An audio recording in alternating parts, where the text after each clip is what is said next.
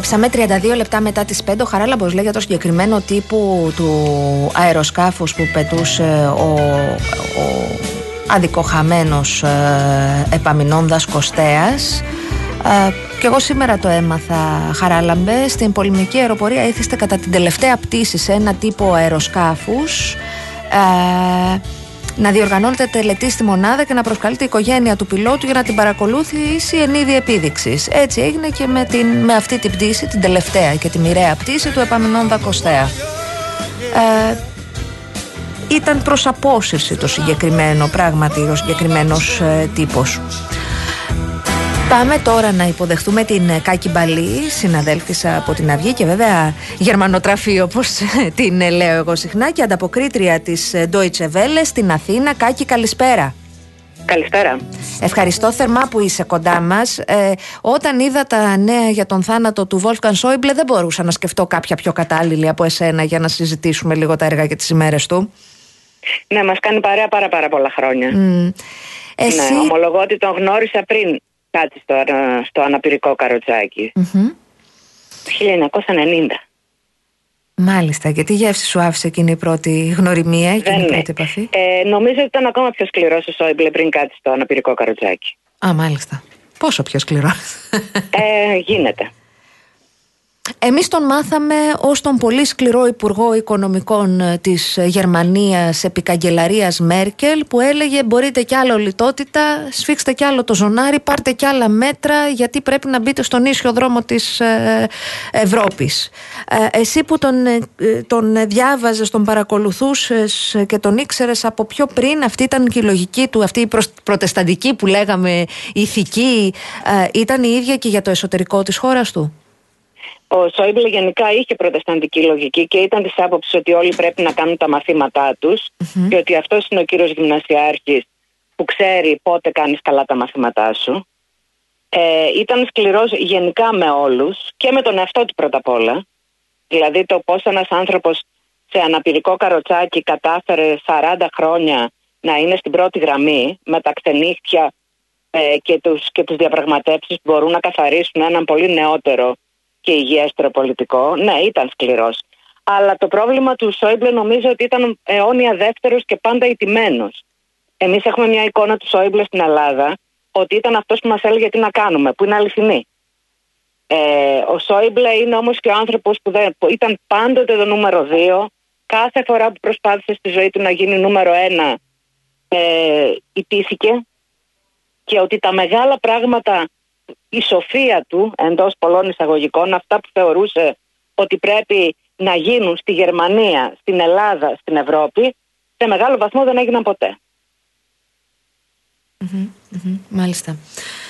Τώρα, Κάκη, στη, στη Γερμανία είχε την, ε, λες, πάνω κάτω την ίδια λογική. Είπες ότι έπασχε και από, αν μπορούμε να ψυχιατρικοποιούμε από την αυτή του δεύτερου, από το κόμπλεξ του δεύτερου. Ήθελε να γίνει πρώτος και δεν τα κατάφερε λόγω σκανδάλου, σωστά; Δεν νομίζω ότι το κύριο ήταν το σκανδαλο Ε, ήταν το κύριο το σκάνδαλο το 1998.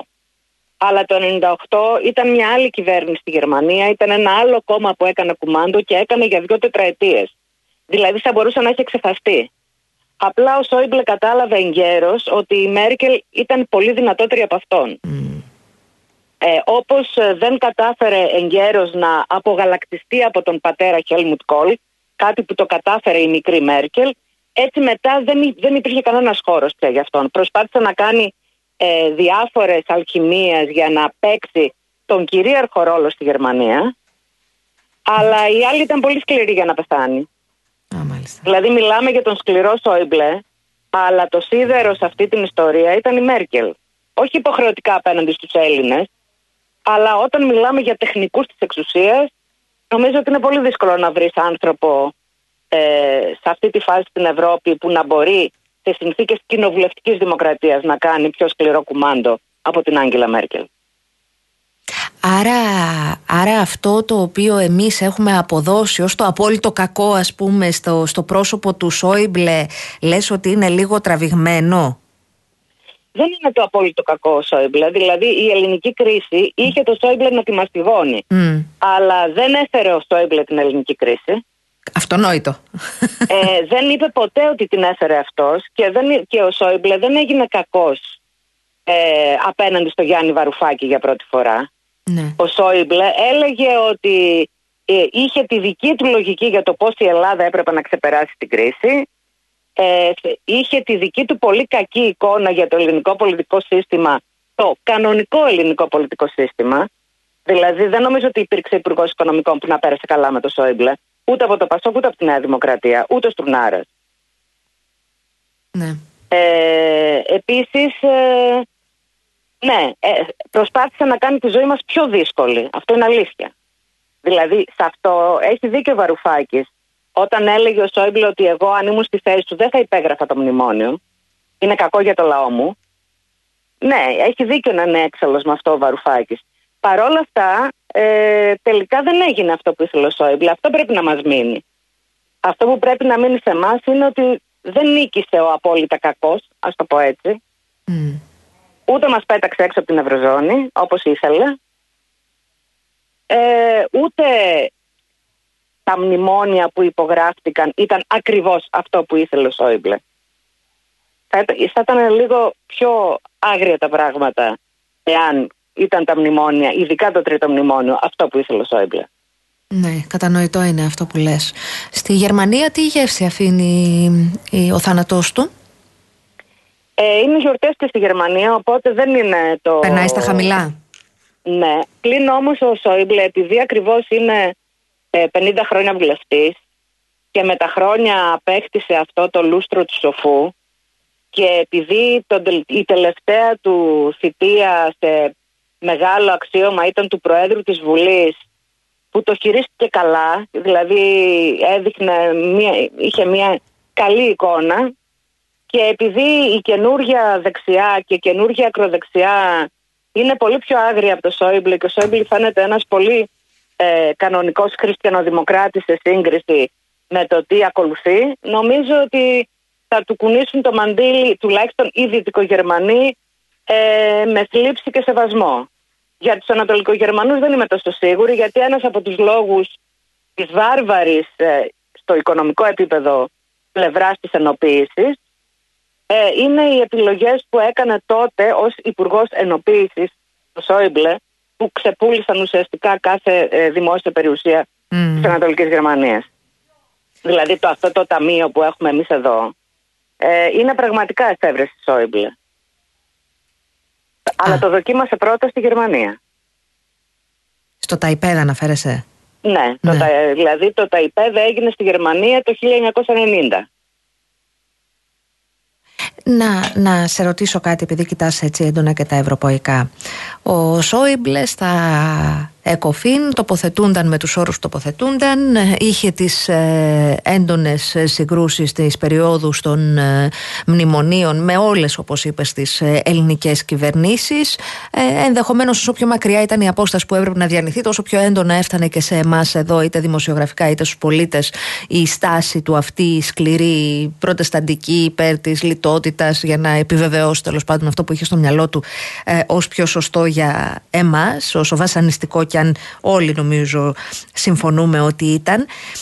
Ε, επειδή ήταν Γερμανός είχε τόσο μεγάλη βαρύτητα με ό,τι σημαίνει για, τη για την Ευρωπαϊκή Ένωση μια μεγάλη χώρα σαν τη Γερμανία ή είχε και ο ίδιος έτσι ένα αυτό που λέμε ήταν πολιτικός άνδρας εκείνου του Βεληνικούς που μπορούσε να περάσει ο λόγος του; Ο λόγος του Σόιμπλε περνούσε ε, από πολύ νωρίς και γιατί ο Σόιμπλε είχε ένα πολύ συγκεκριμένο όραμα για την Ευρώπη.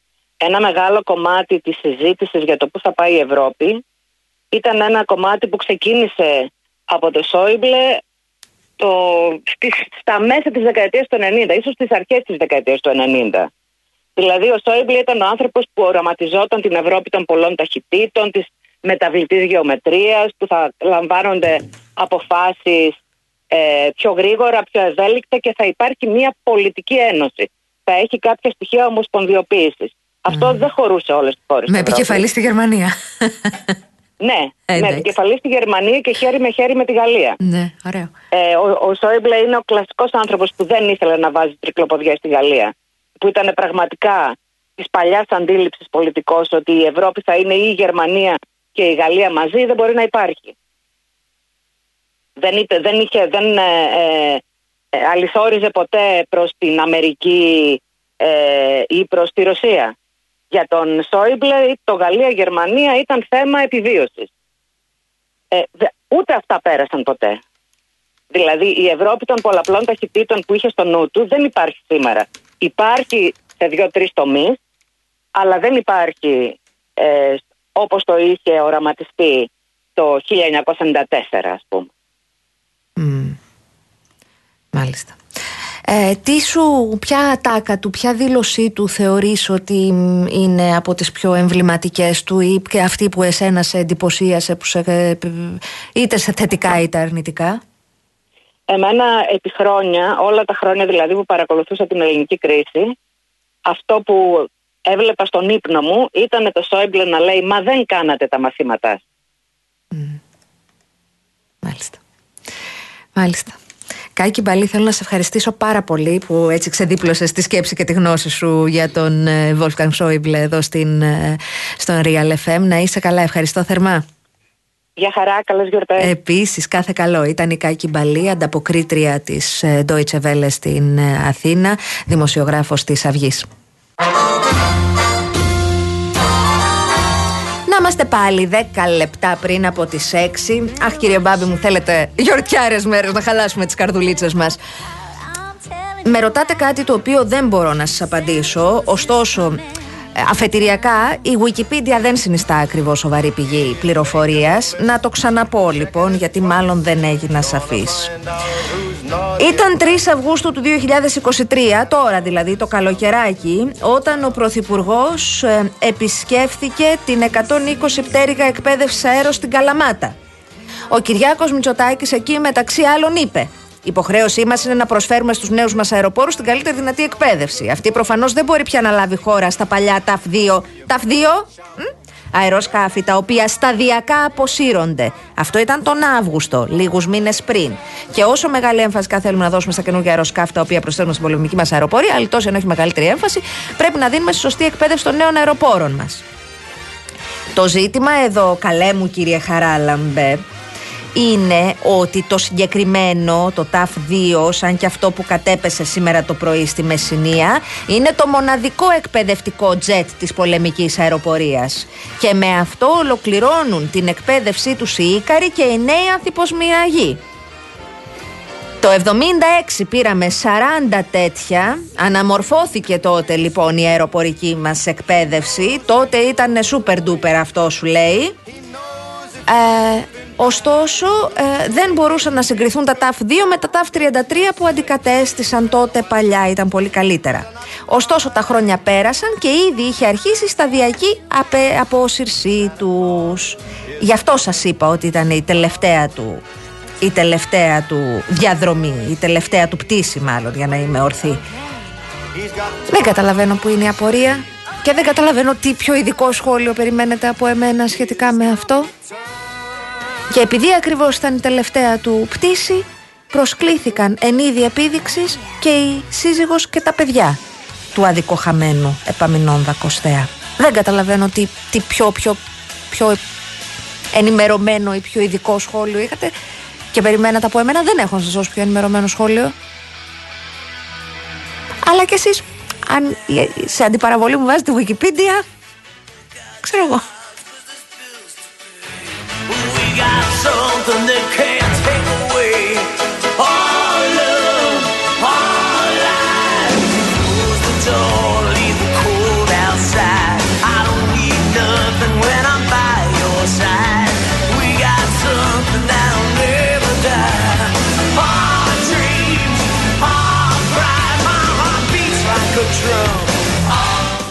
Νομίζω ότι θα σταλεί real blogger μου, δεν ξέρω κιόλας, με να φανεί.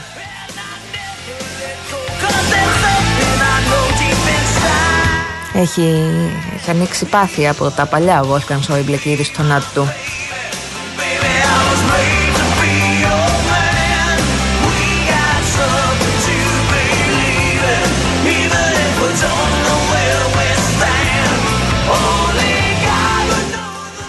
Ο Real Blogger λέει: Μήπως, λέω, μήπως καταναλώνεις ραδιοφωνικό χρόνο για έναν άνθρωπο που κάλλιστα θα μπορούσε να διεκδικήσει τον τίτλο του κορυφαίου Μισέλινα. Όλοι οι κορυφαίοι δεν, δεν χρήζουν αναφοράς. Μα για το καλό, μα για το κακό. Εκτός και αν προκύπτει από κάπου κάποια συμπάθεια από μέρους μου. Καμία.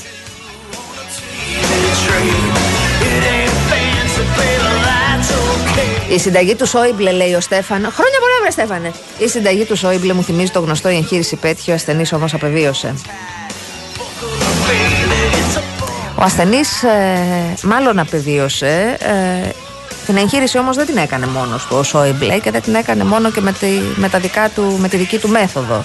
Αν την είχε κάνει με τη δική του μέθοδο, σίγουρα τα πράγματα θα ήταν χειρότερα.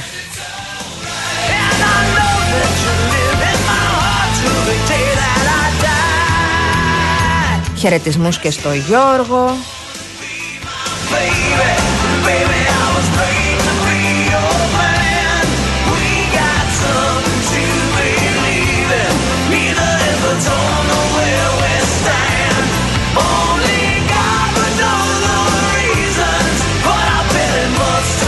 Εντάξει, υπάρχει και ένας που συμπαθεί έτσι, την προοπτική και τη λογική του Σόιμπλε και όλο αυτό στην ανάγκη του για να μίσει κάποιους άλλους, αυτούς με τους οποίους διαφωνεί πολιτικά. Εντάξει, βρε Γιάννη μου, χρόνια πολλά, θα σου περάσει.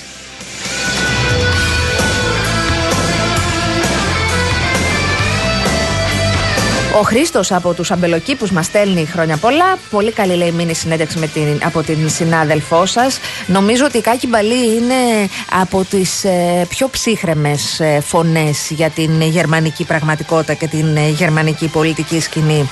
Δεν ε, βάζει καθόλου την την δική της ε, προσέγγιση στα πράγματα και έχει μια εντυπωσιακή αποστασιοποίηση. Γι' αυτό επέλεξα να συζητήσουμε μαζί της. Λέει ο Χρήστος όμως, έχοντας ζήσει εξ ολοκλήρου τη δεκαετία του 80 και του 90 στη Γερμανία, σίγουρα μπορώ να συμφωνήσω σχεδόν με όλα. Πάντα έμενε το νούμερο 2 ο Σόιμπλε εννοεί, είχε τη φήμη του σκληρού και στα γερμανικά θέματα και δέχτηκε σκληρή κριτική κυρίως από τους διαφωνούντες πρώην Ανατολικογερμανούς. Κατά τα άλλα, είμαι σε άδεια. Ζωάρα, πολύ ωραίο κομμάτι αυτό μετά τη διακοπή. Ποιος βάζει τη μουσική, κύριος Καραγευρέκη, βρίσκεται στις επιλογές τη μουσικές. Oh.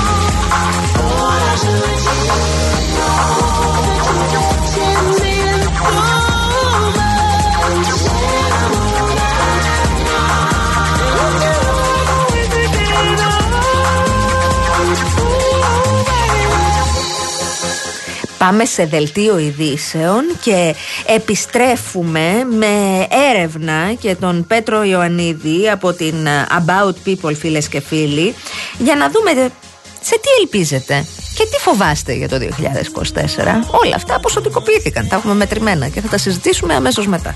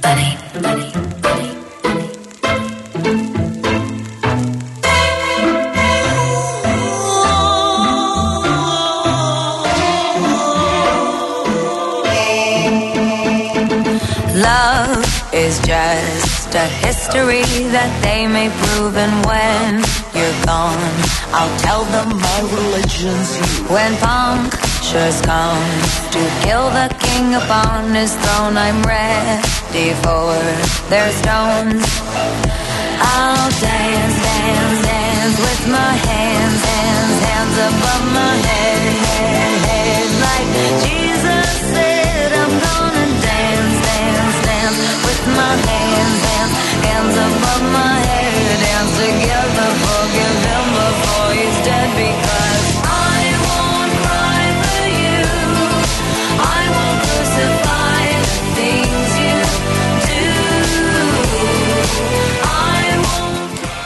Η αλήθεια είναι αν προσπαθήσει κανείς να βάλει σε μια σειρά έτσι τα, τα γεγονότα του 2023 δεν θα βρει και πολλές θετικές ειδήσεις. Τι να πούμε για την τραγωδία, για το έγκλημα των τεμπών που στήχησε τη ζωή σε 57 ανθρώπους και τραυμάτισε δεκάδες; Τι να πούμε, να πούμε για την ε, Χαμάς που επιτέθηκε στον Ισραήλ και ξεκίνησε ένας ε, τεράστιος κύκλος ε, αίματος στη λωρίδα της Γάζας. Να πούμε για το σεισμό στην ε, Τουρκία. 60.000 άνθρωποι έχασαν τη ζωή τους στην Τουρκία και τη Συρία. 7,8 ήταν τα ρίχτερ. Τι να πρωτοπούμε, να πούμε για τις πυρκαγιές, για τις πλημμύρες, για τους καύσονες, για την πιο θερμή και πιο καταστροφική χρονιά που έχει ζήσει ποτέ η χώρα μας. Να πούμε για τους νεκρούς από την οπαδική βία. Να πούμε για την τραγωδία της Πύλου. Να πούμε για την ε, επενδυτική βαθμίδα. Να πούμε στα, στα θετικά, αν μπορούμε να πούμε ε, και θετικά ε, να τα μετρήσουμε. Να πούμε για την τεχνητή γονιμοποίηση. Γονιμοποίηση, πάντα γονιμοποίηση τη λέω εγώ, δεν θα το πω ποτέ σωστά. Για την τεχνητή νοημοποίηση, νοημοσύνη, τρομάρα μου, chat GPT, AI που μπήκε στη ζωή μας ε, για τα καλά. Να πούμε για τις κάλπες, διπλή επικράτηση της Νέας Δημοκρατίας, να πούμε ότι είχαμε και εκλογές στην Τουρκία, να πούμε ότι ο Κάρολος επιτέλους έβαλε το στέμα μετά τον χαμό της Ελισάβετ. Έχουμε να πούμε πολλά. Έχουμε να πούμε όμως και τι ελπίζουμε. Τι ελπίζουμε για το 2024. Ευτυχώς που υπάρχουν οι φίλοι μας έτσι οι δημοσκόποι και κάνουν τις ε, έρευνες. Κοντά μας έχουμε τον ε, Πέτρο Ιωαννίδη από την About People. Καλησπέρα Πέτρο, χρόνια πολλά. Καλησπέρα σε εσάς, καλησπέρα στους ακροατές σας. Χρόνια πολλά σε όλους. Να είσαι καλά. Για να κάνουμε μία μικρή αποτίμηση της χρονιάς που φεύγει και να μας πεις ποιο συνέστημα είναι εκείνο που κυριαρχεί για τη χρονιά που έρχεται. Έχουμε κάνει μια έρευνα, όπως σωστά είπες, ε, για να δούμε το τι συνέβη το 2023, ποια είναι τα γεγονότα της χρονιάς που φεύγει και πώς ε, υποδεχόμαστε το 2024 και τι περιμένουμε να συμβεί. Ε, την έρευνα την κάναμε για λογαριασμό του News 24-7 και τα ευρήματα έχουν αρκετό ενδιαφέρον. Αν πάμε πρώτα ε, στο ε, ποια ήταν τα γεγονότα της χρονιάς κατά τη γνώμη των ανθρώπων που ρωτήσαμε, βλέπουμε ότι πρώτο ε, ως σημαντικότερο γεγονός του 2023 είναι το δυστύχημα στα Τέμπη. Ακολουθεί η ενεργειακή κρίση ακρίβεια που δεν είναι ακριβώς γεγονός, πήγαινε όλη τη χρονιά, αλλά το αξιολογούν ως ε, δεύτερο, έπεται, έπονται οι πλημμύρες στη Θεσσαλία, ο πόλεμος μεταξύ Ισραήλ ε, και Χαμάς, η φωτιά στον Εύρο, ότι το 2023 ήταν το θερμότερο έτος ε, στην ιστορία. Και μετά παρακάτω είναι η εξελίξη στην τεχνητή νοημοσύνη, πιο κάτω είναι η νίκη της Νέας Δημοκρατίας στις εθνικές εκλογές, η επενδυτική βαθμίδα, τα περιστατικά βίας ε, σε αθλητικά γεγονότα της χώρας και προς το τέλος βλέπουμε την αποχώρηση της Κύπρα από την ηγεσία του ΣΥΡΙΖΑ, την εκλογή Κασελάκη ε, και τη διάσπαση του κόμματος. Και τελευταίο από, από τη λίστα την οποία είχαμε δώσει ε, στους συμμετέχοντες στην έρευνα, η επίσκεψη Ερντογάν στη χώρα μας και η βελτίωση των ελληνικών σχέσεων. Μάλιστα. Μάλιστα. Δεν είναι και λίγα, ε. Ε δεν είναι και λίγα. Βέβαια, ε, προφανώς το δυστύχημα στα Τέμπη ε, τα θαρώνει όλα. Είναι πρώτο με 53%. Α σκεφτούμε ότι τη δεύτερη έρχεται ενεργειακή κρίση με 30,6%. Δηλαδή το δυστύχημα στα τέμπη, ένας στους δύο ε, θεωρεί ότι είναι το, ε, πιο σημαντικό γεγονός της χρονιάς. Καλά, σου θυμίζω, Πέτρο, που το, θα το θυμάσαι καλύτερα και από μένα, ότι ε, μετά το, την τραγωδία των τεμπών είχαμε 2,5 εκατομμύρια κόσμο στον δρόμο σε όλη την Ελλάδα. Ε, Πρωτοφανές για τα πολλά τελευταία χρόνια. Ήταν ένα γεγονός που ε, στιγμάτισε τη χρονιά. Ήταν ένα πράγμα το οποίο ε, ακριβώς επειδή ήταν ένα δυστύχημα με ένα τρένο που λίγο πολύ οι περισσότεροι από εμάς έχουμε χρησιμοποιήσει ε, ή χρησιμοποιούμε ε, πηγαίνοντας από Αθήνα και Θεσσαλονίκη το ανάποδο. Ε, το νιώσαμε κοντά, ήταν τόσο πολύ νεκροί. Και η ηλικία των, ε, το, της πλειοψηφίας των, ε, των αδικοχαμένων παιδιών. Ήταν και η ηλικία που δεν το σκέφτεσαι ότι είναι σε κάθε σπίτι. Όλο αυτό ήταν κάτι τραγικό και το αποτυπώνεται και στην έρευνα αρκετούς μήνες μετά, έτσι. Πάμε τώρα και στο 24. Ε, για πες μας, είναι αισιόδοξη, είναι απεσιόδοξη. Ε, έχουμε διάφο- mm. διάφορες ερωτήσεις που αφορούν το 2024. Ε, οι μισοί περίπου, 47,2% ε, περιμένουν, υποδέχονται τη νέα χρονιά με ελπίδα ε, και οι άλλοι μισοί ε, το 40,7% με ανησυχία και το 9,8% ε, με φόβο. Βλέπουμε δηλαδή ότι είναι περίπου μοιρασμένοι όσοι είναι οι αισιόδοξοι και απεσιόδοξοι ε, περίπου στα ίδια ποσοστά ε, ήταν και πέρσι όταν κάναμε την ερώτηση και το 2023.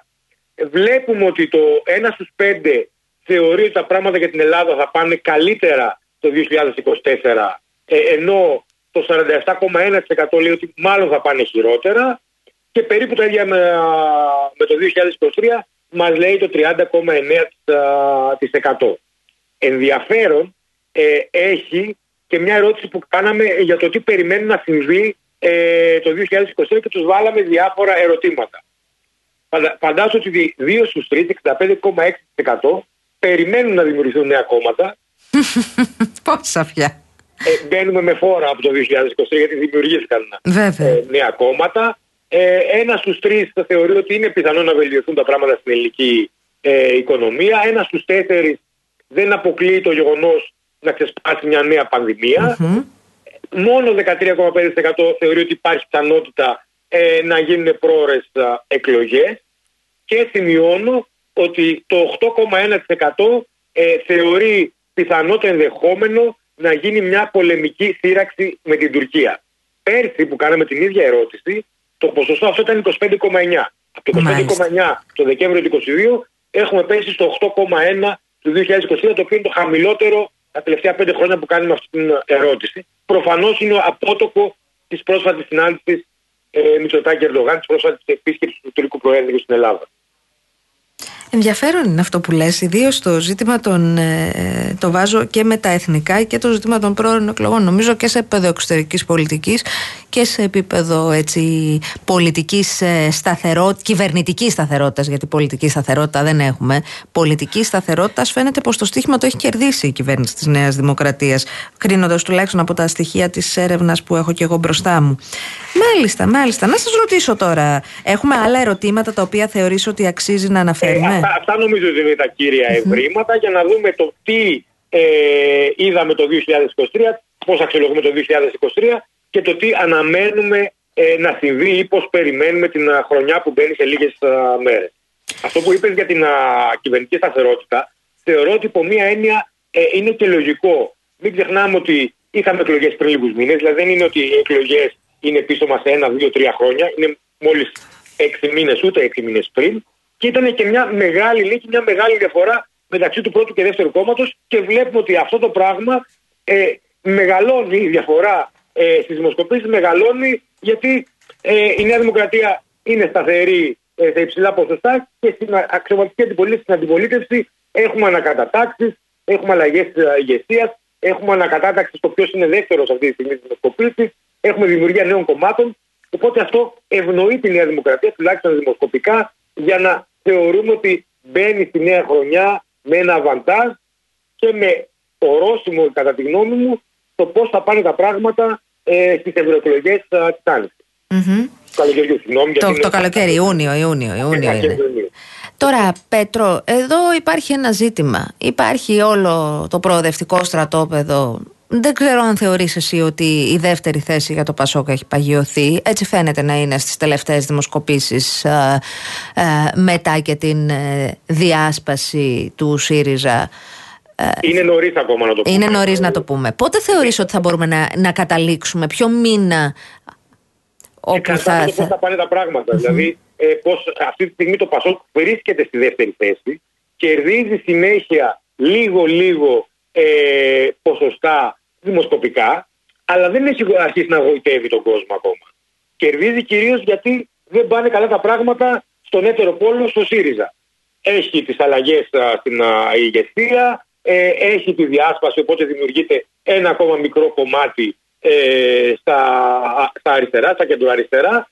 Έχει το αβαντάζ το Πασόκ, αλλά κατά τη γνώμη μου πρέπει να περιμένουμε να δούμε πώς θα αξιοποιήσει αυτό το αβαντάζ το Πασόκ στην πορεία προς ευρωεκλογές και βεβαίως τι θα γίνει ε, στην αριστερά, στη ριζοσπαστική αριστερά, με τον ΣΥΡΙΖΑ ε, και με την νέα αριστερά, ε, το νέο κόμμα που δημιουργήθηκε πρόσφατα. Αυτό το ριζοσπαστική νομίζω ότι ΣΥΡΙΖΑ μόνο εσύ το θυμάσαι πλέον. Θέλω να το ξεχάσουν και οι ίδιοι. Πρέπει κάπως να το ορίσουμε το χώρο, οπότε.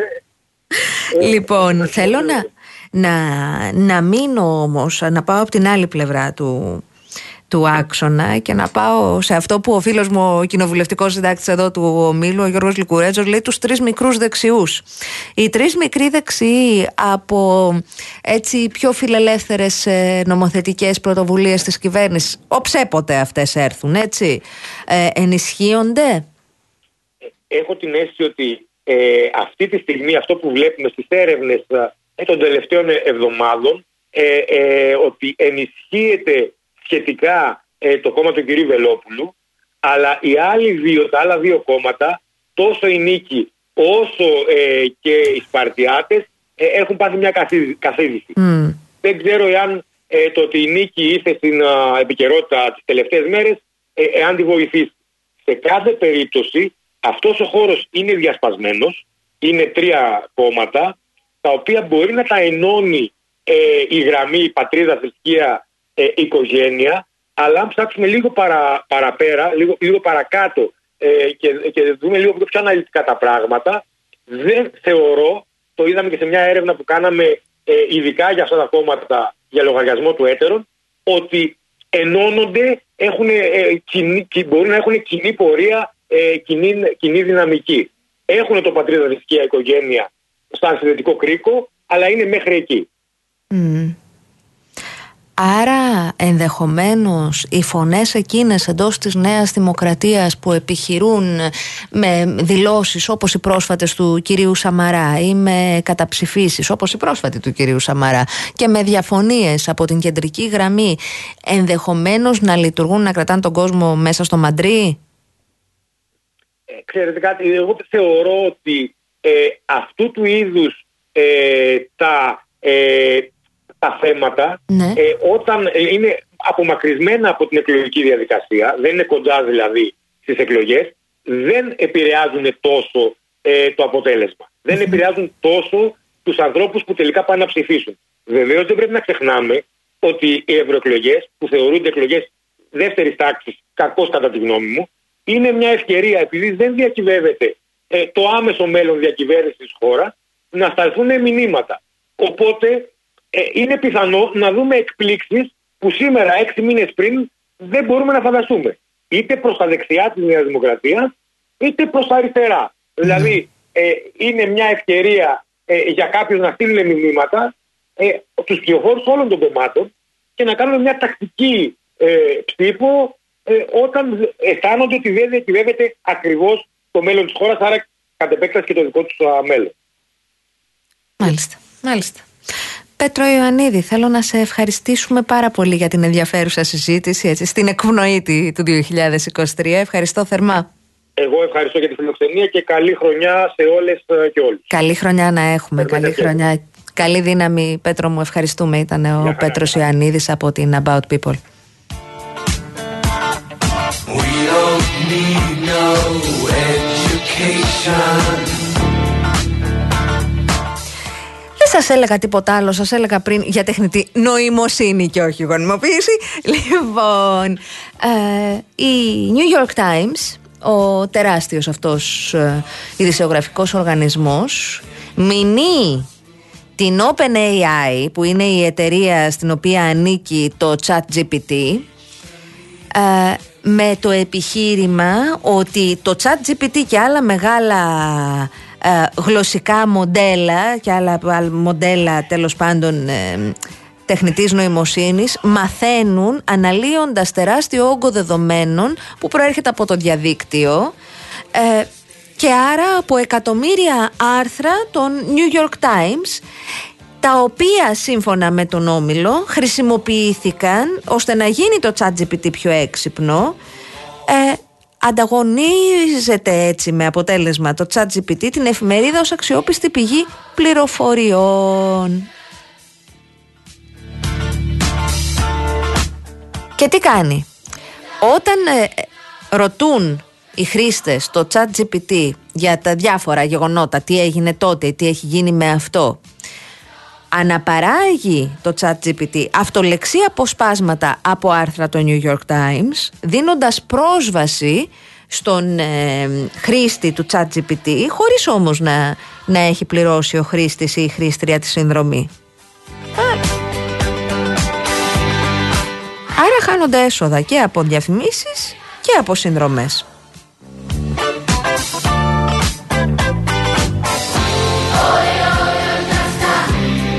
Έχουμε να δούμε πάρα πολλά με την ανάπτυξη της ε, τεχνητής νοημοσύνης. Πάρα πολλά. Τώρα ξεκινάει το, το πάρτι.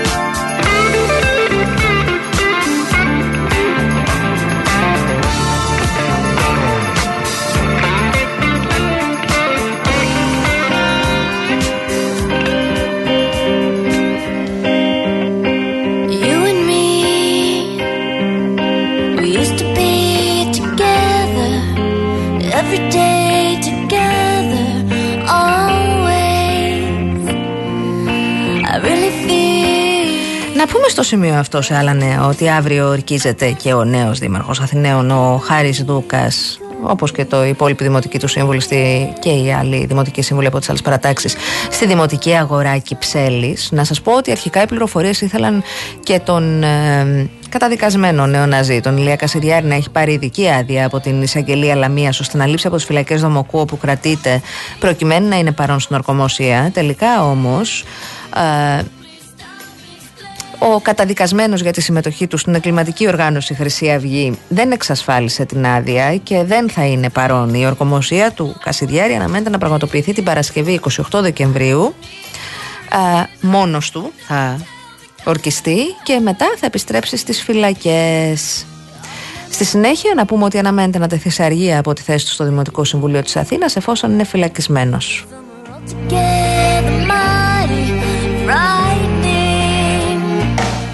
Επίσης να σας πω ότι στην περίπτωση που έχει διαμηνηθεί ότι στην περίπτωση που προβεί σε προκλητική δήλωση κατά την ορκομοσία τότε θα γίνει ανάκληση της πενθήμερης άδειας που του έχει εγκριθεί για τις 30 Δεκεμβρίου.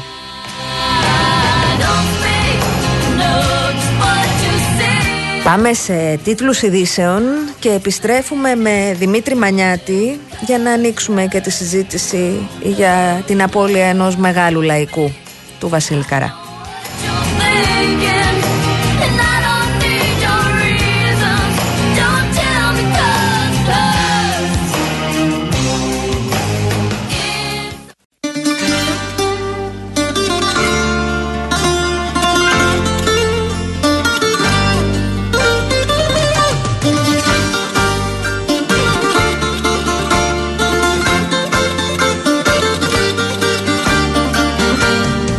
Χέρια σου αν ήταν να πεθάνω.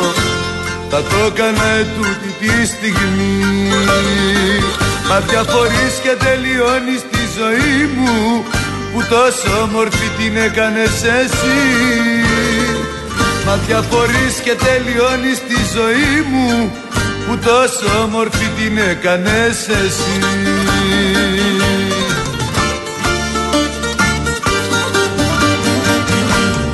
Περί να σου πω πως πεθαίνω. Περί να σου πω δεν ζω. Να σε δω μια στιγμή προλαβαίνω.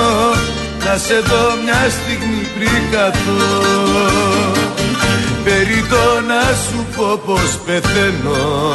Περί να σου πω δεν Τώρα ζητώ συγγνώμη που πατάω πάνω στο τραγούδι Έχουμε κοντά μας τον ε, Δημήτρη Μανιάτη. Τον Δημήτρη Μανιάτη τον έχετε ακούσει πολλές φορές εδώ ως πολιτικό αναλυτή, ως καλός συνάδελφο και πολύ καλό μου φίλο. Η ιδιότητά του για την οποία εγώ προσπαθώ να, να κάνω αναφορά, αλλά δεν προκύπτει πάντα από τη συζήτηση, είναι η ιδιότητα του συγγραφέα και του ανθρώπου που έχει ασχοληθεί και συνομιλεί και με την ε, νύχτα και με αυτό που λέμε λαϊκό τραγούδι. Ο Δημήτρης Μανιάτης είναι και συγγραφέας λοιπόν του βιβλίου Πάνος Γαβαλάς Μια φωνή όλο φως, ο μεγάλος βάρδος και το λαϊκό μεταπολεμικό τραγούδι.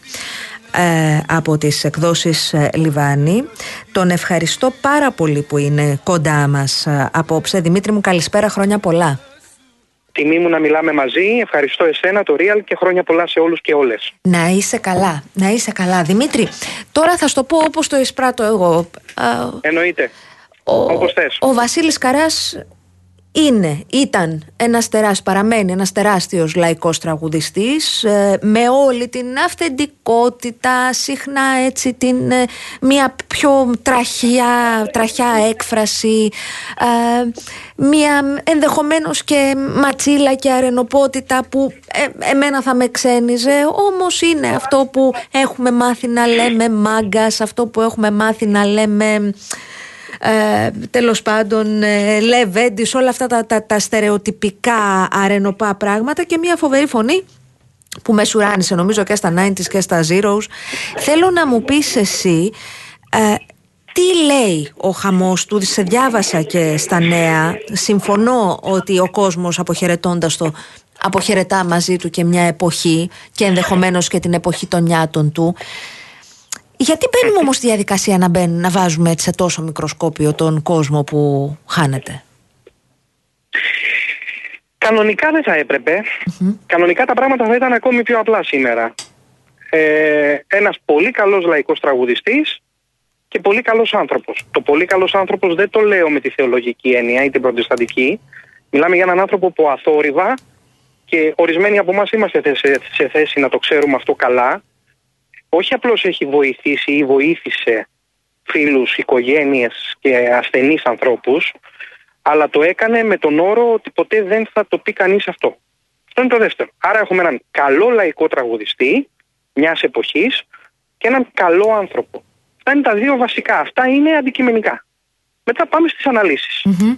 Υπάρχουν πολλών ειδών αναλύσεις. Όσο απομακρυνόμαστε από το λαϊκό, αρχίζουν και οι αναλύσεις. Και αρχίζουν οι αναλύσεις πολλές φορές με εργαλεία άλλων εποχών και εκεί γίνονται τα προβλήματα ή δημιουργούνται τα προβλήματα. Εκεί αρχίζουν και οι παρερμηνίες. Καλό είναι να γίνονται και αυτές. Εγώ είμαι ανοιχτό στο διάλογο.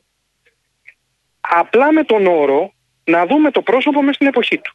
Ο Βασίλης Καράς ήταν ένας τραγουδιστής που κατάφερε να γίνει σημαντικός πρώτον από έναν πολύ δύσκολο βιότοπο. Από το βιότοπο της λαϊκής Θεσσαλονίκης και της Βορείου Ελλάδα. Η οποία, όπως έλεγε ο Πάνος Γαβαλάς, επειδή τον ανέφερες, αν δεν σε αναγνωρίσει η Θεσσαλονίκη καλλιτεχνικά, δεν θα σε αναγνωρίσει ποτέ και η Αθήνα. Ο Καράς μεγαλούργησε και έφτιαξε το όνομά του δίπλα σε πολύ σημαντικούς και μεγάλους τραγουδιστές και της δικής του γενιάς. Ο Μελάς, ο Τερζής, ο Καλαϊτζής, ο Φωτιάδης, ο Κεφάλας, η Μαριάνθη Κεφάλα και σε δύσκολα κέντρα. Αυτά που τώρα το, το, οι κυνηγοί του Καλτ ξέρουν μέσα από εικόνες ήταν κέντρα δύσκολα. Και αυτοί που μας ακούν, γιατί ο Real έχει ευρύ κοινό, και λαϊκό ξέρουν κόσμο. τι λέω. Βεβαίως. Λοιπόν, ήταν δύσκολα κέντρα με λαϊκό κόσμο, με παιδιά προσφύγων, με πόντιους, με φτωχό κόσμο, με κόσμο που τέλειωνε το συνεργείο και αυτό δεν είναι καθόλου λυρισμός που λέω και το βράδυ ήθελε να πάει στον Καρά ή στο Φωτιάδη ή στο Μελά ή στον Τερζή που που είναι το έτερο μεγάλο πρόσωπο. Άρα πρώτον, το δεύτερο είναι ότι ο Καράς κατάφερε να κάνει αυτό που έκανε από ένα δύσκολο βιότοπο. Δεν του χαρίστηκε κάτι. Και το τρίτο είναι ότι είναι πολύ δύσκολο για έναν τραγουδιστή, μιλώ αμυγός καλλιτεχνικά, να μπορεί να υποστηρίξει ένα ρεπερτόριο μόνο δικό του.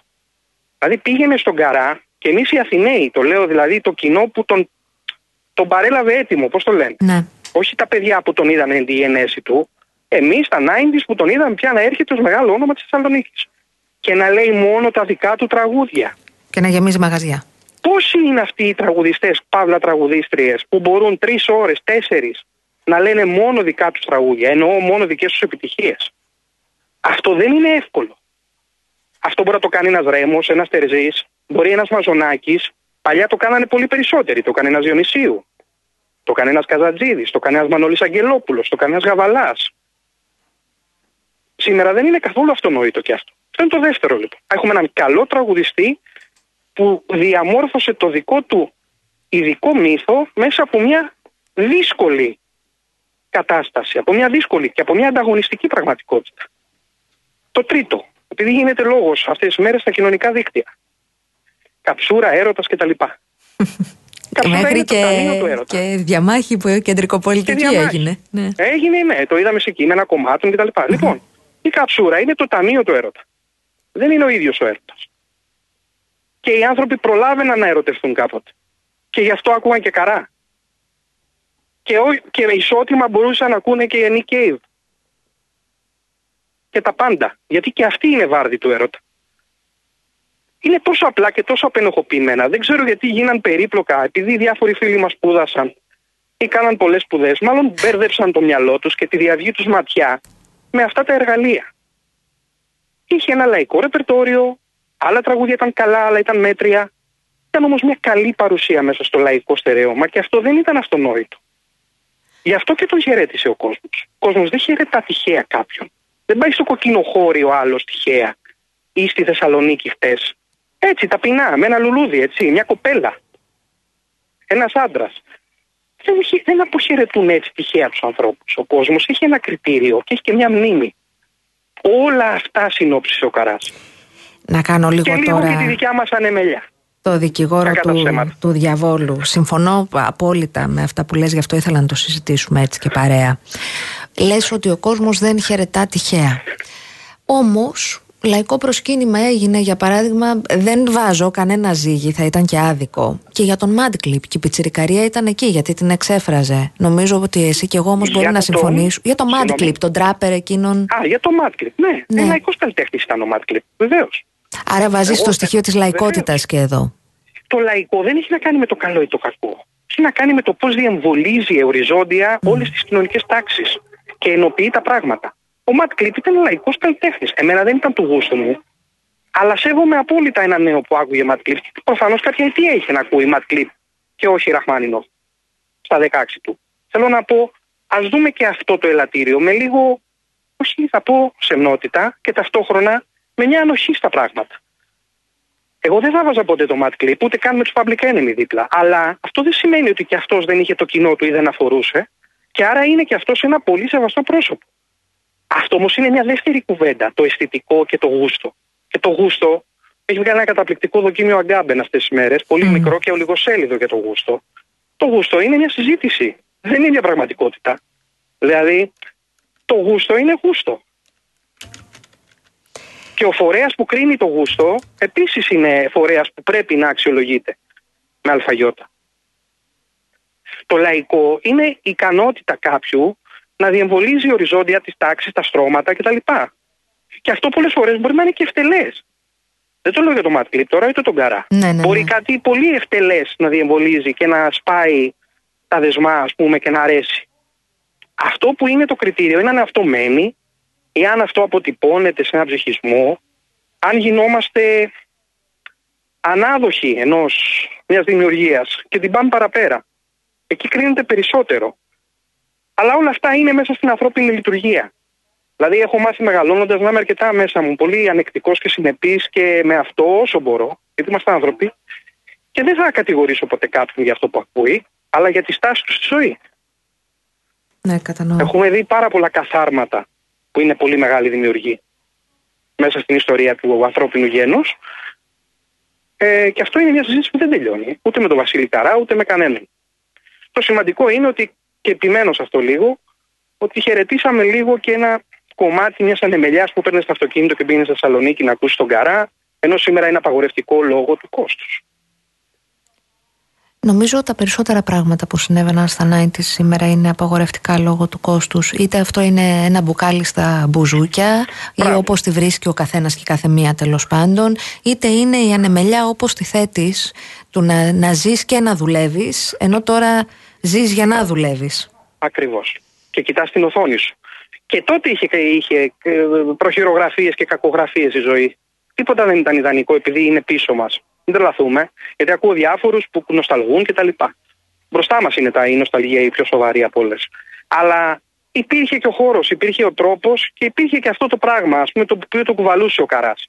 Να δραματοποιήσεις ένα τόσο αστείο συνέστημα όπως είναι η καψούρα. Να το κάνεις δηλαδή το τέλος του κόσμου ή την αρχή του. Διάβαζα μια ε, κοινής μας φίλη στην ε, ανάρτηση και έλεγε ότι συνήθιζε ο Καράς να λέει στα μαγαζιά του όταν τραγουδούσε κάψτε το, το έχουμε ασφαλισμένο στο, στην προσπάθεια τέλος πάντων να, να καλέσει τον κόσμο να εκφράσει αυτό τον ταλκά, αυτή την καψούρα όπως ε, θέλει καθένας και καθεμία να το πει.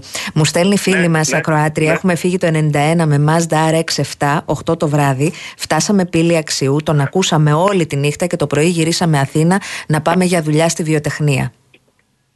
Ε, αυτά δεν μένουν τώρα. Ναι. Αυτά δεν είναι μια μνήμη, δεν είναι μια ανάμνηση. Και επειδή ξέρω την τωρινή καθημερινότητα αυτής της γυναίκας που πλέον είναι μητέρα με όλο τον κόπο του να τα βγάλει πέρα μαζί με τον ε, ε, ε άνθρωπό της. Χαίρομαι εγώ που το διαβάζω, που το έχει ζήσει. Οι ίδιες εικόνες έχω και από τη δική μου μαμά και από τον δικό μου πατέρα. Να σου το πω ανάποδα, Αναστασία μου. Θυμήσου τις όμορφες συναυλίες που πήγες στη ζωή σου. Τι απόθεμα ψυχισμού σου έχουν φτιάξει μέσα σου. Βέβαια, βέβαια. Τι, τι πλεόνασμα ψυχισμού. Είτε ήταν ε, οι Rolling Stones, είτε ήταν ο Καράς, ας πούμε, στο, στην Πετρούπολη. Αυτό το απόθεμα είναι το, το πιο ακριβοπλήρωτο σήμερα. Εκεί ανατρέχουμε, δεν είναι τυχαίο. Άρα αυτό είναι και που αποχαιρετάμε. Ακριβώς. Έτσι θα, θα κλείσουμε. Δημήτρη, το, το κρατώ πάντα. Έχεις έτσι ένα τρόπο να το βάζεις στο σήμερα το πράγμα με, με, με ουσία, με περιεχόμενο. και σε ευχαριστώ πάρα πολύ. για την πολύ ωραία κουβέντα. Ήταν ο φίλος μας, ο Δημήτρης Μανιάτης, τον διαβάζετε στα νέα. Είναι από αυτήν, έχει αυτό το σπάνιο κράμα πολιτικού συντάκτη που ξέρει όμως και πολιτισμό. Α, το βιβλίο του Λάκης Γαβαλάς κυκλοφορεί, το λέω για όσες και όσους εκτιμάτε τον Λάκη Γαβαλά, έχει σημασία να διαβάσετε και την, την, ε, το take που λέμε, την σκοπιά, την, ε, τον τρόπο που το βλέπει το πράγμα ο Δημήτρης Μανιάτης. Διάλειμμα και επιστρέφουμε.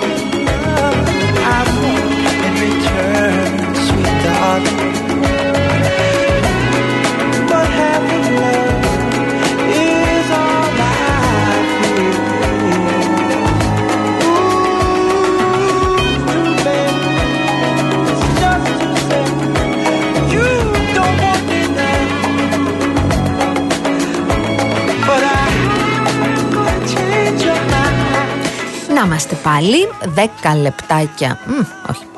8 λεπτάκια χοντρικά τώρα τώρα γυρίζει. Πριν τις 7 ε, είστε συντονισμένες και συντονισμένοι στον ε, Real FM ε, δεν καταλαβαίνω Σάβα ποιο είναι το ερώτημά σου. Μαρία μου ρωτάς για τον πληθωρισμό. Δεν συζητήσαμε για τον πληθωρισμό σήμερα δεν ξέρω, δεν ξέρω. Θα μπω λίγο σε διαφημιστικό περιβάλλον πριν κλείσουμε. Να σας πω για την ε, Αττική Οδό, για την άρτια συντήρηση και λειτουργία της υποδομής αυτή την περίοδο. Υλοποιούνται τμηματικά στον αυτοκινητόδρομο εκτεταμένες εργασίες βαριάς συντήρησης του οδοστρώματος και άλλου εξοπλισμού, κυρίως κατά τις βραδινές ώρες. Για τυχόν κυκλοφοριακές ρυθμίσεις που προκύπτουν στο πλαίσιο των εργασιών αυτών, υπενθυμίζεται ότι υπάρχει συνεχής ενημέρωση στον εταιρικό ιστότοπο aodos.gr και στο λογαριασμό aodos traffic στο στο ex πρώην Twitter όπως επίσης να σας πω ότι ε, η Αττική Οδός στέλνει ένα δυνατό μήνυμα στα παιδιά για την οδική ασφάλεια από τον Υπηαγωγείο μέχρι το Λύκειο μέσα από σύγχρονα προγράμματα ευαισθητοποίησης. Για περισσότερες πληροφορίες για τις πρωτοβουλίες που αναλαμβάνει η Αττική Οδός για την προώθηση της οδικής ασφάλειας στην κοινωνία μπορείτε να ανατρέξετε στο aodos.gr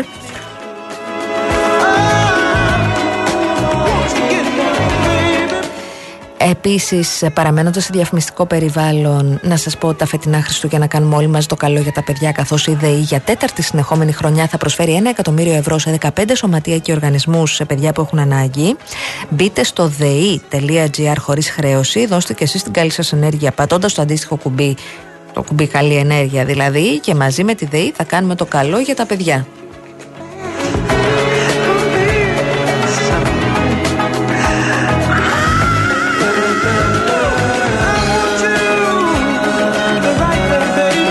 Επίσης έκανα πάλι το τέλειο λάψους. Ε, αντί για πάνω γαβαλάει παλάκι γαβαλάει και δεν μου είπε κανείς σας τίποτα.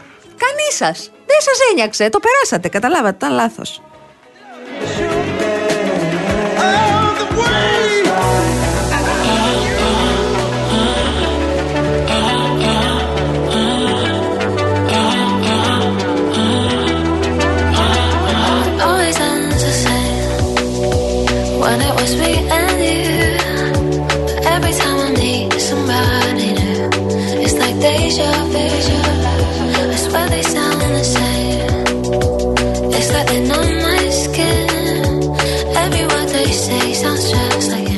Ήρθε η ώρα σιγά σιγά να πάρω το τσαντάκι μου γιατί καπελάκι δεν έχω σήμερα και να φύγω. Η κυρία Μαρία Χριστοδούλου ήταν στην κονσόλα του ήχου.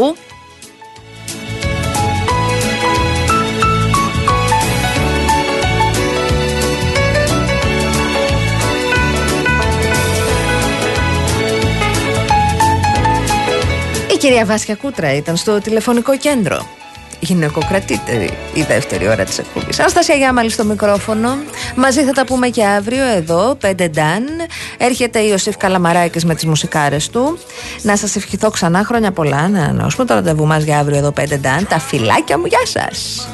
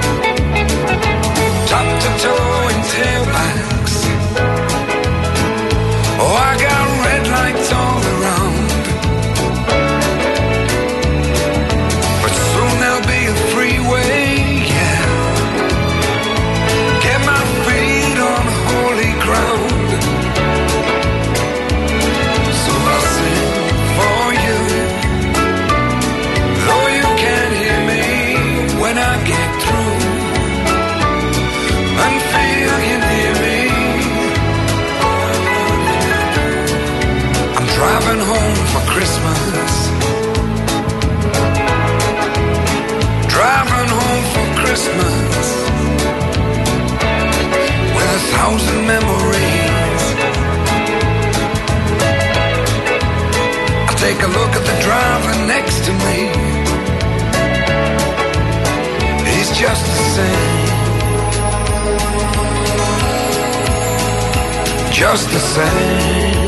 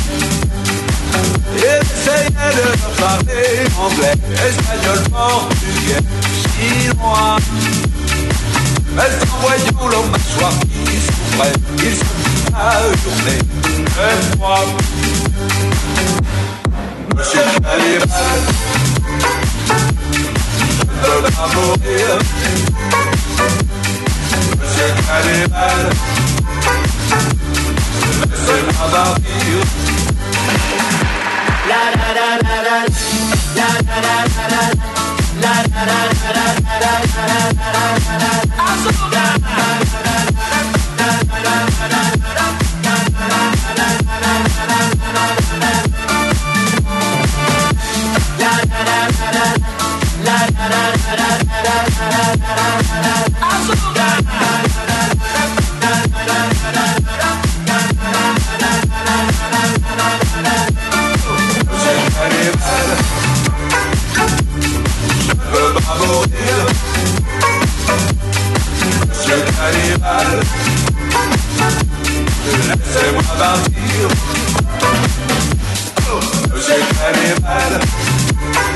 Καλησπέρα σας, καλησπέρα σας, χρόνια πολλά. Κάθε καλό σε όλες και όλους. Η ώρα είναι 8 λεπτά μετά τις 5 Και είστε συντονισμένες και συντονισμένοι στο αληθινό ραδιόφωνο Στο Real FM 97 και 8 Εορταστικό σήμερα το ραδιοφωνάκι μας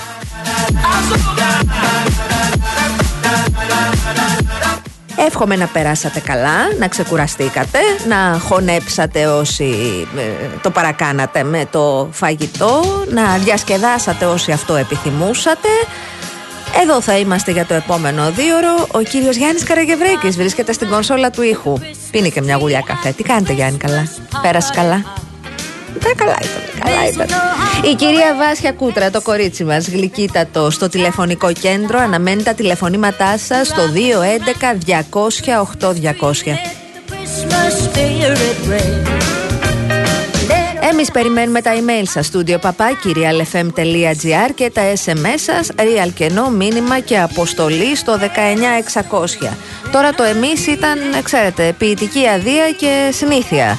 Αναστασία Γιάμαλη στο μικρόφωνο, σόλο, άνευ Γεωργίου Παγάνη. Και σήμερα και αύριο θα είμαστε μοναχά μας. Οπότε στείλτε μηνύματα να κάνουμε την παρέα μας Ο Γιώργος θα είναι μαζί σας την Παρασκευή.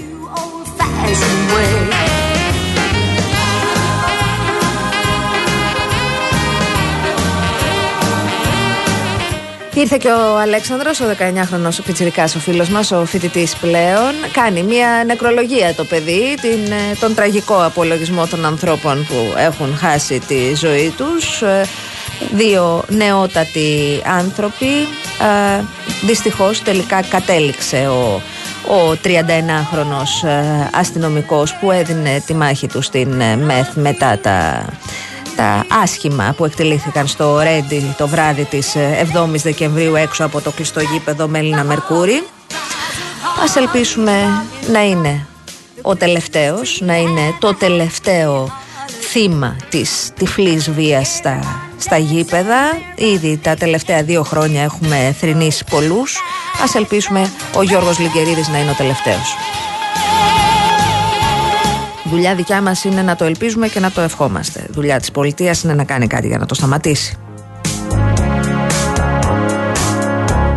No New Year's Day to celebrate.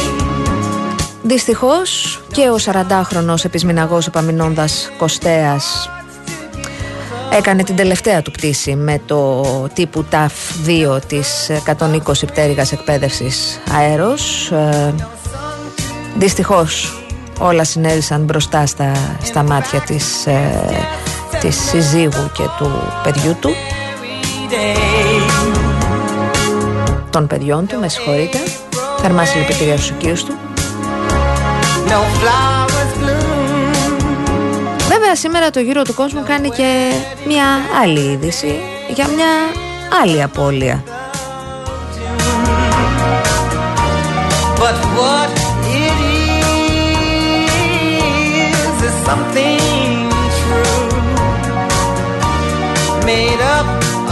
Δεν ξέρω αν σας λέει κάτι το όνομα Wolfgang Schäuble έχουν περάσει πολλά χρόνια από τα μνημόνια και το ξεχάσατε. I just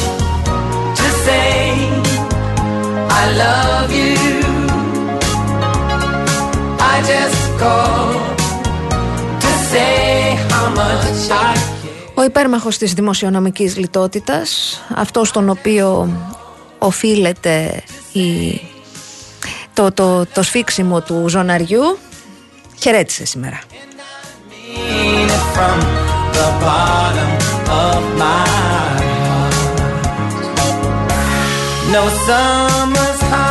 Στα 81 του οι υποστηρικτές του λένε ότι έφυγε ένας από τους σημαντικότερους Ευρωπαίους ηγέτες της γενιάς του. η κυρία Λαγκάρντι είπε ότι ήμουν μάρτυρας της δέσμευσης του στην Ευρώπη, της συλλογιστικής του αυστηρότητας και του πολιτικού του πνεύματος. Δεν είμαι σίγουρη ότι στην τεπτική πλειοψηφία του ελληνικού λαού έχει την ίδια άποψη. Σε κάθε περίπτωση, ο Βόλκαν Σόιμπλε θα κριθεί από την ε, ιστορία.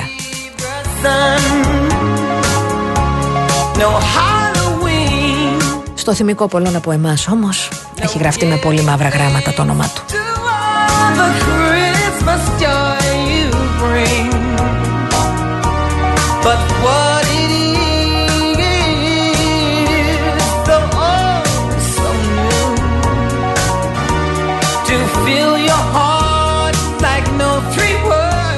Τώρα, Γιάννη μου, ε, με πας στο, στο επόμενό μου θέμα και σε ευχαριστώ. Στέλνει τα χρόνια του πολλά ο Γιάννης ε, σε εμάς εδώ στο στούντιο του Real αλλά και σε όλο τον κόσμο. Λέει ευχαριστούμε για την παρέα, δουλεύουμε κι εμείς έτσι για να μην νιώθεις άσχημα.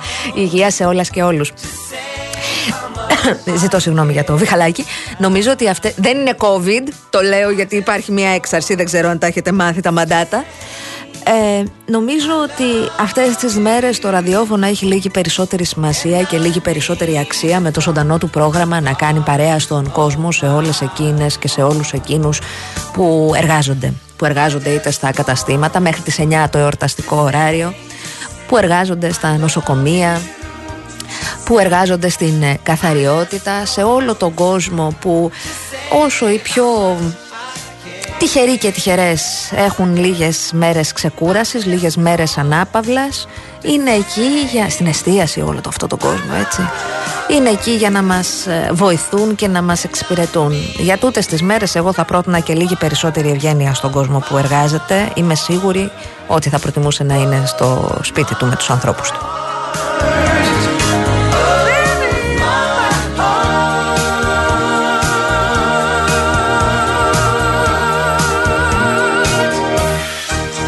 Ουρανία, ευχαριστούμε που ήρθες κορίτσι μας. Ε, ποια άκουσες στις 25ης, ε; Ναι, ήμασταν κεφάτι εκείνη τη μέρα και χθες ήμασταν ε, κεφάτι.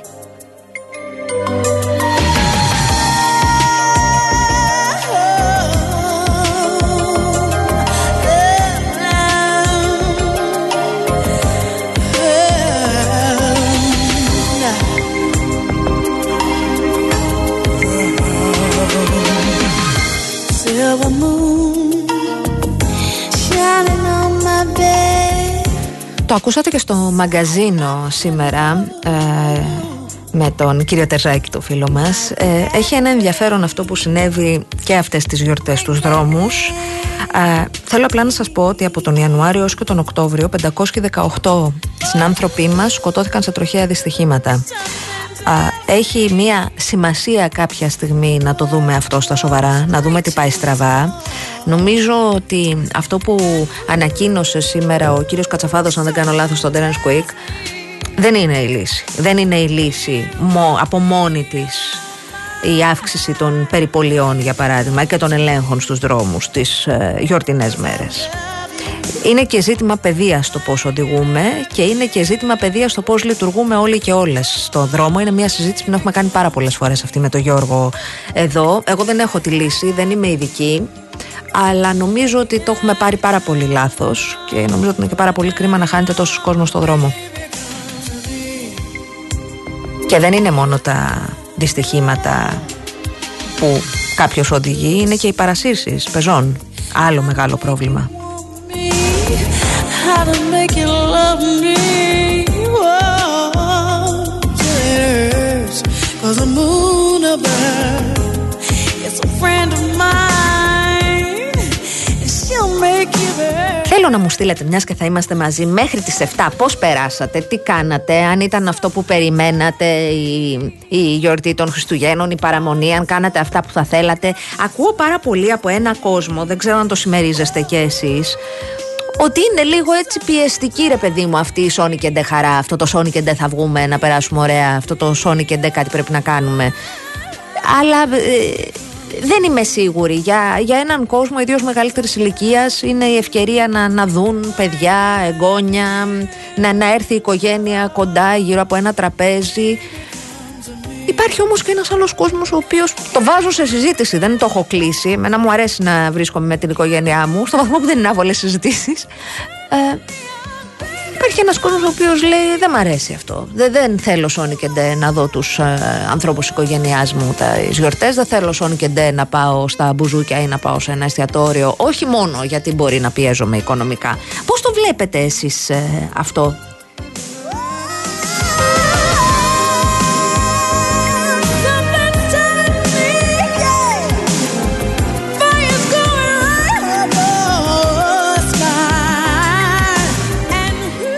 Λοιπόν, θέλω να, να σας πω ε, γιατί για αυτό που λέγαμε νωρίτερα με τα αυτοκινητιστικά δυστυχήματα μέσα σε 15 χρόνια 2.410 άνθρωποι σκοτώθηκαν σε τροχαίο και ενώ τη δεκαετία 2010-2020 η χώρα μας είχε καταφέρει να μειώσει 54% τον αριθμό θανάτων και σοβαρών τραυματισμών στην μετά COVID περίοδο τα πράγματα άλλαξαν οι θάνατοι και οι τραυματισμοί έχουν αυξηθεί ανησυχητικά και η χώρα μας είναι στις τελευταίες θέσεις στα ζητήματα οδικής ασφάλειας ανάμεσα στους 27 της Ευρωπαϊκής Ένωσης.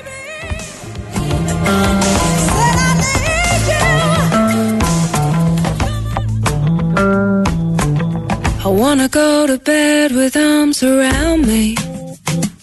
Σύ είπα, Σιάκοβε, που δεν θα διαφωνήσω. Wake up on my own. Pretend that I'm still sleeping. till you go home. Λέει ο Πάνος, σας έχει ερεθίσει η είδηση του θανάτου του Σόιμπλε, βλέπω. Λέει ο Πάνος ε, ότι για να γλιτώσει. Χρησιμοποιεί και διάφορα έτσι, καλολογικά στοιχεία τα οποία δεν θα μεταφέρω. Για να γλιτώσει τις γερμανικές τράπεζες, ε, κατέστρεψε τη χώρα μου και η χώρα μου δεν έχει επιστρέψει ακόμα στην πραγματικότητα, αλλά ό,τι και προβλέπεται να επιστρέψει πριν πεθάνω. Ένας από τους πολλούς που δεν θα ψηφίσει, λέει ο Πάνος, μέχρι να καταστραφεί αυτό το πολιτικό σύστημα και να έρθει πραγματική δημοκρατία. Δυστυχώς η δημοκρατία βασίζεται σε αυτούς που συμμετέχουν πάνω. Οπότε δεν ξέρω αν αυτή η συνταγή θα μας πάει, θα σε πάει μακριά.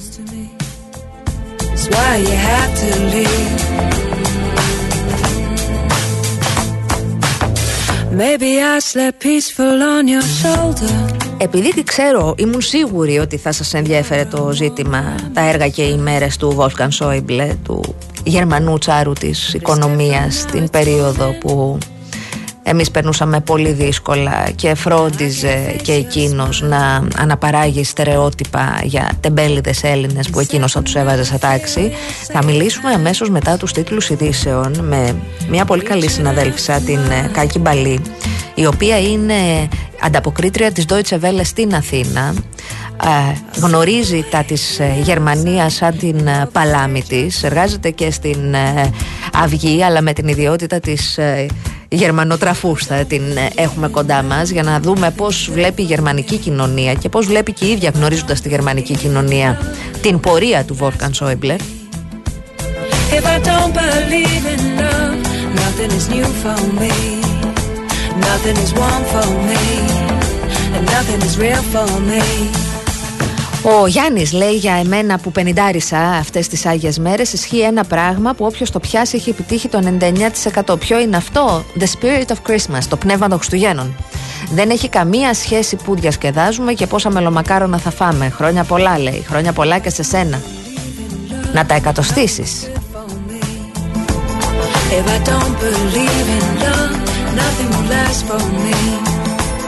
When I don't believe in love Nothing is new for me. Nothing is warm for me. Nothing is real for me. If I don't believe in love, what do you get from me? When I don't believe in love, nothing is real for me. If I don't believe in love, you're getting too close to me. It's why you have to leave. It's why you have to leave. If I don't believe in love, if I don't believe in love, if I don't believe in Πάντως για να ξέρετε όσο εμείς καθόμαστε γύρω από τα οικογενειακά μας τραπέζια ξεκουραζόμαστε, βάζουμε τους ατομικού μας στόχους τα κομματικά επιτελεία προσπαθούν να δουν, κοιτάνε τις δημοσκοπήσεις πως κλείσανε Κοιτάνε τις μεγάλες προκλήσεις του 24, ξέρετε, τι θα γίνει με την ανάπτυξη, που θα κινηθεί ο πληθωρισμός, που θα κινηθεί η ακρίβεια, τι θα γίνει με την προστασία της πρώτη κατοικία, θα γίνει με τους πληστηριασμούς, ποια είναι τα ανοιχτά μέτωπα και στο βάθος ευρωεκλογές. Μην το ξεχνάμε και αυτό. Νομίζω ότι οι ευρωεκλογές είναι και εκείνες που φέρνουν πιο πίσω το νόμο, το νομοσχέδιο για, τα, για τον γάμο ανεξαρτήτως φύλου για την κυβέρνηση. Οι κυβερνητικές πηγές επιμένουν ότι θα μείνει στο, εντός του 24, αν και ο κύριος Μαρινάκης έπαιξαν και το ηχητικό νωρίτερα τα παιδιά της αλλαγής είπε εντός τετραετίας. Νομίζω ότι σίγουρα νομίζω, εκτιμώ, εικάζω, αίσθησή μου είναι ότι το νομοσχέδιο θα έρθει μετά τον Ιούνιο του 2024, μετά δηλαδή τις ευρωεκλογές. Πάμε τώρα σε τίτλους ειδήσεων και αμέσως μετά ερχόμαστε να συζητήσουμε για το Wolfgang Schäuble.